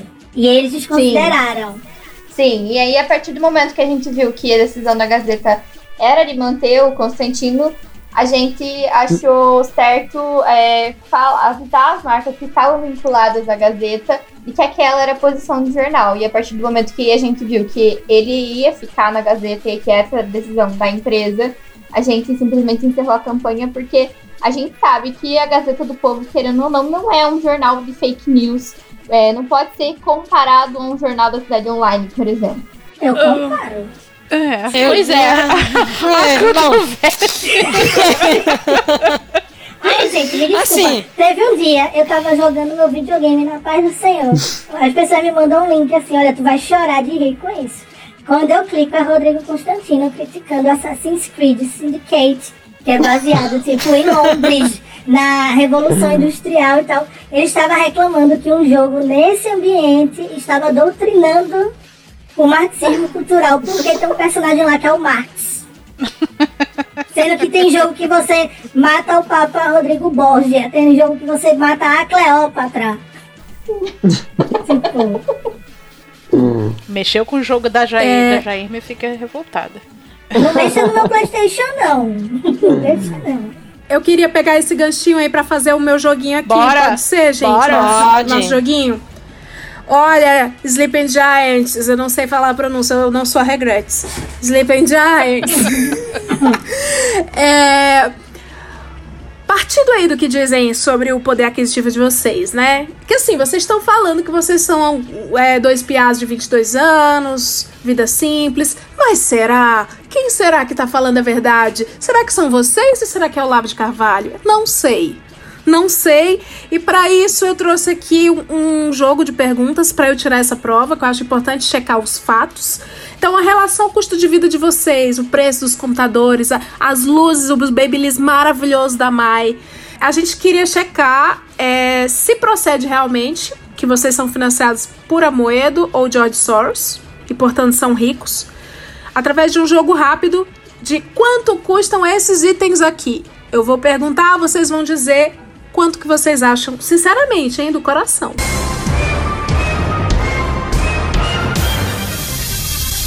Tá. Tá, sinceramente. Eu sou super de Não, não olhem pra nenhum lugar, vai ser papum. Vestido Dolce Gabbana da Farfetch. Nossa senhora. Vai hein? você que não tem a menor Gente, ideia. mas aonde eu vi vestido? Porque eu não lembro. Não, mas vai. Menina, aquele que tu usou naquela reunião, né, menina? Ah, lembrei, lembrei. Era Dolce Ele- Gabbana. Era Dolce Gabbana, do Paraguai. Custou... Paraguaizinho, igual diz Ponta Grossa. É do Paraguaizinho. Lá em Ponta Grossa tem um lugar chamado Paraguaizinho, gente. Lugar incrível. Comprei meu vestido Dolce Gabbana lá, custou é, cerca de Uma nota de 200. Então, É, é, Guará. algumas Um notas Guará, de então. Deus. Meu Deus, não paga nem a minha. 8 é. mil, 8.100, hein, na promoção da Black Friday. Ah, Ah, na Black só, Friday. Na Black Friday. Dá pra O economizar preço o auxílio. dele é 13.500 reais. Mas assim, é um vestido bonito. Todo rico tem uma casa com uma fonte de mármore. Uma fonte de mármore na frente da casa. Quanto custa uma fonte de mármore que vocês colocam na frente da residência de vocês com George Soros? Aquele que tem a estátua do, do George Soros beijando o Felipe Neto. Que é ele cuspindo a água, É, exatamente. Faz assim, de cuspido, cerca assim. Eu chuto 10 mil. Não, eu- foi mais caro. Mas não lembrando lembra que é uma gente fonte de Pepsi, tá? A fonte de Pepsi. Ah, de Pepsi não, então- dez Você mil. ouviu, né? Ela falou, ela falou, foi mais caro. Ela tá Eu ciente, ela passei, tá. passei anos pagando ela, gente. Foi, foi cerca de, de 50 mil reais a minha fonte de Pepsi. Errou! 72 mil Perto. reais. 72 mil Eita. reais. 77 É, mil mas reais que ela comprou no Paraguaizinho. Ah, o Paraguaizinho É o é. Paraguaizinho fluido. O É Paraguaizinho que é pra achar mármore por 10. maciço. É, no Paraguaizinho pra achar mais. Próximo item de rico: chinelo Cloud feio igual ao do Luigi, do podcast Rebobinando. Foi, custou- Quanto custa esse modelo? 2 mil. Eu não sei nem que marca, assim. Tô... O Léo é péssimo, gente. Ele não sabe nem o que, que ele tá falando. Ah, tô chutando só. 200 reais eu chutaria. Ó, quase 149. Ah, Ai, o dela foi mais caro. Não foi caro, Eu me não. recordo É. quando eu comprei. Agora um item extremo, um iguaria extremamente. É, quarentena aí, ó. 5 kg de arroz agulhinha. Comprado na, na van, nas lojas da van. Olha, pesquisou, foi. Custou cerca de 200 reais. Errou! 29 e 20. Aonde que tá 29 e 20? Ai, gente, eu, Foi me avise que vou comprar eu também. entendi mais quilos de arroz, gente. Foi mal, desculpa. 5 quilos. 5 É quilos. isso Faz de Eu novo, faz de novo. Aquela, né? 200 reais, 5 quilos. Eu entendi 20 quilos. Eu também entendi. Você entendeu 20? Eu também entendi 20. Conju- conjunto de panelas Le Creuset. Eita. Na Submarino. No Submarino. Te custou Eu nunca nem ouvi reais. essas marcas. mil vida. reais. 4,500. Mil reais é uma panela é essa? Essa panela é pra fazer o arroz, né? Ela cozinha sozinha? E esse último item, que vem direto dos Estados Unidos, A bolsa Pílula pra- estourou-se. é ela que trouxe, ela que trouxe da mala. Pílula pra cagar dourado. Quanto custa uma pílula? Você Não sei. Quanto custa? toma a pílula e sai o cocô dourado. Mas é só um ou é todos? Nossa, mas olha só. É o só um valor ou de uma todos? pílula. Uma pílula Uma. só. Que é um cocô. Que é um É. cocô. Entendi. É. Um cocô dourado. Eu acho Mas que eu é pagaria... instagramável. É, pa- é pro Instagram, Quanto, vai. quanto vale? Quanto Eu acho que eu pagaria 50 dólares. Olha, em dólar. É, dá mais ou É, menos, é né? da gringa, porque né? custa. Qu- Quanto é que tá custando, Leila? 425 dólares. Ah, não vale, né, A gente? pílula. A pílula. Misericórdia. É pílula do Matri? E a gente, ó, eu já disse. Eu tava falando aqui antes da gente começar a gravar. Menina, na 20 na 25 de março eles viram aquela pílulazinha de glitter, tem o mesmo efeito, ainda tem várias cores. Tu já tomou, foi? Dá pra fazer um arco-íris. não, minha gente, isso é só o povo que me disse. Aham. Aham. Aham. Carnaval, né? Eu sei É como carnaval. é que sai. Tudo dourado. Bom, essas foram as perguntas. O meu parecer, não sei dos meus colegas da bancada, é que eles ainda não são financiados pelo George Soros. Talvez, não sei, o Felipe Com o Neto. tempo, né? Talvez eu, eu ganhe mais prática com isso. É ainda uma graduação que- financeira. É igual a maçonaria, tá vendo? É uma graduação financeira. Mas o eles tempo podem ser vão- ricos Ficou. iguais ao Vai da Van. O Vai da Van é bilionário, mas só usa aquela camisa feia dele. Eu tava era falando de burger, de Versace, de Dior, Prada. Acho que ficou Ah, bem é. claro que não somos, não somos aliados ao George Soros ainda. hein? Ou pelo menos é o que vocês estão fingindo me pra gente, me né? descobriram. É. Não é Orange Giants. Orange, Orange Giant. Giants. Então, Eu falam que vocês Giants. são laranja. Falam que vocês são laranja. Eu queria fazer apenas uma pergunta definitiva pra tirar essa dúvida da minha cabeça. Pra saber se vocês são laranjas.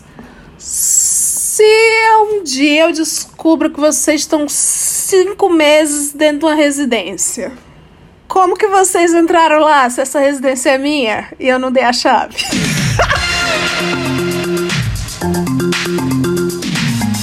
Pergunta de ouro, hein? Como o laranja age? Eu quero saber. Entendi. Ah, eu tô falando de Queiroz. Minha gente, Nossa, eu demorou demais. O Queiroz pulou o muro, ele apareceu, ele apareceu voando na casa do senhor ou ele foi levado por alguém? Aí é com tesoureiros aí. Olha, Tesoureiros gente, eles demoraram até pra, eles demoraram para entender, eles não são laranja também. Tá vendo? Patriota, o amigo patriota, eu tirei essa dúvida pra você. Vocês estão com 600 mil seguidores hoje? É 420 no Twitter, a gente bateu agora, tipo, hoje. E, Solta o Bob Marley. e 184 no Instagram. Então a gente. E tem 7 mil no, no Face também, que a gente Ah, é esquece, mais mas tem seguidor no 600 Facebook. É, mas são 600 mil. Certo, então é uma, é uma turma boa. E, as- e aí? Vocês começaram um movimento que tomou um- uma proporção gigantesca, 300 mil pessoas na semana, uma coisa fenomenal. Até porque, como eu já disse, é uma coisa que já estava no inconsciente coletivo que alguma, coisa dessa precisava acontecer. Aí eu me pergunto, baseado nessas experiências que vocês têm, é, que conselho vocês dariam para uma pessoa que está em casa, está inconformada, está com, com a- o modo como a desinformação se espalha? Como é que ela, enquanto pessoa física, pode atuar para dar sua contribuição no combate do discurso de ódio? Ah, não só é, vocês podem dizer como elas podem ajudar vocês, o perfil enquanto Sleeping Giants, e vocês podem dizer também, se quiserem, como ela pode atuar por fora, baseado nas estratégias que vocês já estudaram. Eu acho que é, nesse momento essa, essa narrativa de que a gente é muito jovem para fazer o que a gente fez é muito boa para responder essa pergunta de que ideias boas precisam ser incentivadas e colocadas no papel se você realmente acredita que aquilo pode mudar alguma coisa. Então, é, eu diria para as pessoas é, acreditarem mais né, no, no, no poder do que elas podem fazer.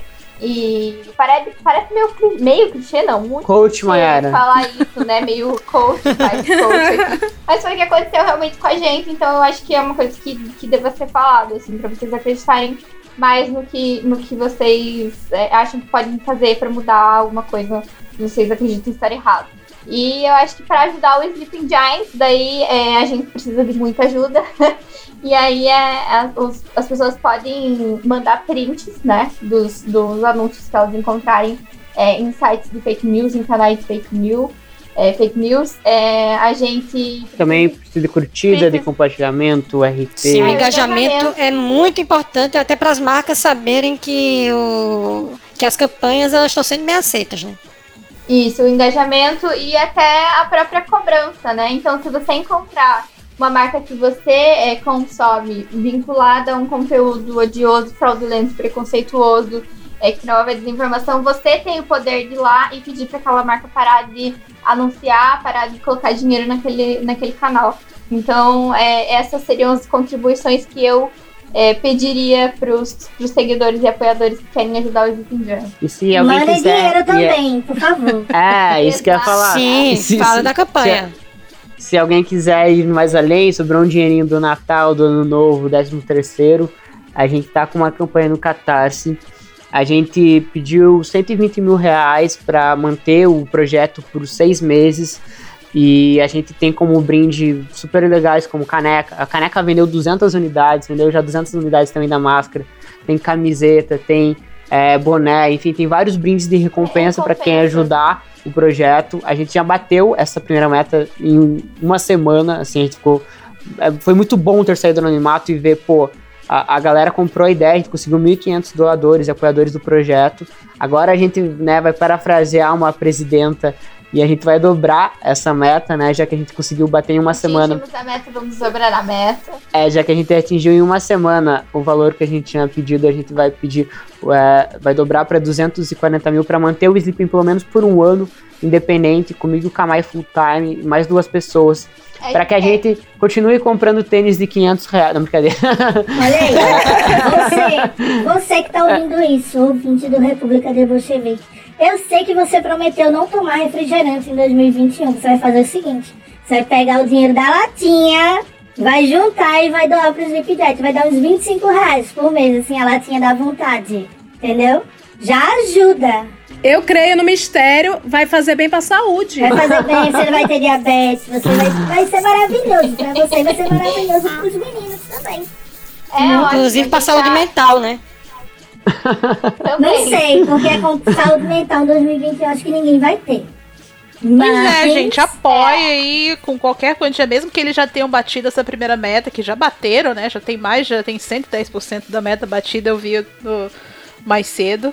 Continua lá, vai no catarse.me barra Sleep Giant Brasil. Ó, depois vou cobrar por esse merchan. E apoia com qualquer quantia lá. Porque a direita é uma máquina de engajamento. Então a gente tá perdendo muito, muito feio essa guerra.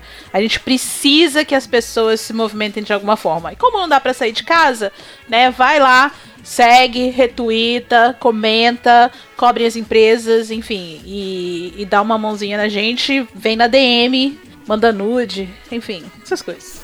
Se doem, gente. É, é, é isso. A gente vai contratar a equipe, a gente vai aumentar o número de cobrança de empresas, vai trabalhar 24 por 7, mais do que a gente já trabalha, para que a- o discurso de ódio e as fake news não estejam com nada em 2021. e que a gente continue tirando o sono deles. É, exatamente. Como é que vocês se sono. sentem sendo o bicho papão do Olavo de Carvalho? A gente não se sente bicho papão de ninguém, assim, é. Vocês perguntaram como que a gente se via sendo o Sleeping Giants, né? É, a gente. É muito engraçado porque eu e a Mai só. A gente acredita que a gente só amplia uma voz de todos os seguidores, assim. Se fosse só a minha voz e a da Mai, não teria sentido. É, acho que a gente ter não o tem muita, muita proporção e não se sente responsável por tudo que o, o, o Sleeping fez, na verdade, né? Eu acho que foi uma. Inclusive, gostaria de agradecer o apoio que tem aqui, né? Tem três contas super fortes, quatro com a, Leila. é, são pessoas que ajudaram e são. Vocês também fizeram parte do movimento, né? Porque no início divulgando, dando engajamento pra gente, pra gente poder crescer, ter seguidor. E aí sim, é junto com as empresas. Então o Sleeping é, é uma construção social de todo mundo, né? Do- principalmente da galera do Twitter e do Instagram que tava realmente cansado. Então, eu, eu até penso hoje, assim, que eu conheço algumas pessoas, penso, pô, vamos fazer um projeto, vamos todo mundo divulgar. Eu, sendo bem sincero, nunca ia conseguir essas pessoas que divulgaram o Luciano Huck, o, o Felipe Neto, o Castanhari, é, Então, vocês três, sem conhecer, né? Todos Tipo, diferentes, se uniram em prol de- do Sleeping Giants. Isso, e, tipo, isso deixa a gente muito grato, assim. É uma coisa que a gente jamais imaginaria que a gente ia conseguir. E se a gente fosse tentar repetir hoje, eu, eu duvido muito que a gente teria o mesmo, o mesmo sucesso que a gente teve. Vocês são muito bonzinhos, a gente não presta, não. Vocês acertaram a mão, gente. Que, que isso aí é uma coisa que não é fácil você acertar a mão num movimento desse, como aconteceu. Então, assim, você tem que dar o parabéns, tem que dar os parabéns para vocês por terem conseguido começar essa iniciativa e tocar ao longo desses meses de uma forma que, que o resultado tá aí, né? 600 mil é, seguidores, somando todas as contas e com o engajamento e esse relacionamento com, a, com as empresas. Esse é o resultado que, por mais que seja uma coisa que espontaneamente podia acontecer em qualquer lugar, foram vocês. Se não fosse vocês, provavelmente teria sido outra pessoa, talvez não tivesse tido o mesmo resultado. Então, assim, deixo aqui os parabéns para vocês, porque vocês estão fazendo e já fizeram a diferença no ano de 2020. Que era uma coisa que era urgente Obrigada. e necessária e que meio que colocou a gente tava numa gangorra desbalanceada e vocês vieram para tentar equilibrar um pouco a, o karma de- do ano de 2020, que era uma coisa que a gente tava precisando demais. Olha, a gente citou vocês como a melhor coisa do ano no República de Bolchevique. Foi. Retrospectiva. Vocês estão Oh, meu Deus. é, assim, verdade. pra poucos, viu? Tipo, Ai, obrigada. quando que chega o troféuzinho? É, quando chega meu troféu. Não, e olha, mas a Beyoncé já ligou enchendo o saco aqui pra produção. Por que que me citaram? Eu fiz um documentário. documentário a não, Beyoncé é filme. prioridade. Beyoncé é prioridade. E a gente tem o mesmo sentimento. Todo dia eu acho que a gente, quando se reúne, que, que conversa nos grupos, a gente tem esse sentimento do tipo, cara, eu conheci mesmo, eu conheço mesmo essas pessoas, eu tenho essas pessoas no meu, no meu telefone, se fulano tem o meu número, entendeu? É um monte de gente normal é, que de repente se encontrou e tá tentando fazer alguma coisa e a gente conhece bem esse sentimento aqui. Assim, tirando a Leila, que é superstar, eu, a Jaime É e e o tesoureiro, a gente, tipo, ai, vou na padaria de Dolce Gabbana. Gente, Eu eu, também. eu gosto mais de Chanel. Olha aí, uma pessoa com bom gosto, uma pessoa com requinte. combina, combina mais com a padaria, gente. Vocês não estão sabendo escolher os looks. A gente faz todo o discurso do apoia-se. É réplica, é réplica, gente. É réplica, gente. Editor tenho- corta. Editor corta, exatamente. Essa parte do diretor corta. Eu, queria só agradecer mesmo. Não só vocês terem topado participar deste, desta aula magna, né? Desse primeiro podcast nosso. Então foi um grande é, pezinho de coelho. Eita, os veganos vão me matar. uma grande, uma grande parceria. Vocês são, têm um trabalho maravilhoso. um trabalho maravilhoso que a gente é muito fã. E contem de verdade com a gente, cara. E como o tesoureiro falou, é nada além do mérito de vocês. A abordagem de vocês com, a mar com as marcas foi muito inteligente. É uma maneira muito polida e política de conversar, de fazer essa pequena reparação dentro do capitalismo que financia pequenas barbáries, né? E, e é isso. Então, parabéns, mérito muito de vocês. Contem conosco sempre. E obrigada. Que isso, a gente que, agrade- que agradece. É, a gente deseja muita sorte para esse projeto. Já escutei alguns podcasts. Eu sou viciado em podcast, então vou continuar ouvindo. É muito legal participar do meu primeiro podcast. E ainda mais estar falando do trabalho que a gente ficou oito meses na internet desempenhando. É, conhecia Ah, joia, já então. todos vocês. Te prepara que a gente vai vai chamar vocês de novo lá pra frente, então. Pô, tomara, tomara que a gente continue fazendo coisa boa e vocês continuem fazendo sucesso pra gente de novo se encontrar por aí. Continuando Tá fazendo joia. sucesso. Meu Deus, aí do Fernandes, sim. Jair tá todo isolado. Não, Jaime, é, faz sim, faz sim. Ai, ai. Ouvinte do República de Bolchevique, este é o final? A gente não sabe o que fazer com esse final ainda. A gente não pensou em nada pro final. Não, a gente agora? fala que esse aqui é um.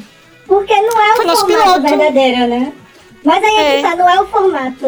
a gente- É o É uma entrevista. urgente. É um- Bota urgente na capa assim, pá. A gente achava que a gente ia ter mais tempo pra pensar nisso, só gravar em janeiro. Pois é. Foi o plantão da bolchevique, que a gente de repente olha. teve essa oportunidade de, de entrevistar essa turma boa. É, É, coloca isso o mesmo. barulho do plantão do Jornal Nacional no final aí. Tan, tan, tan, tan, tan, tan, tan.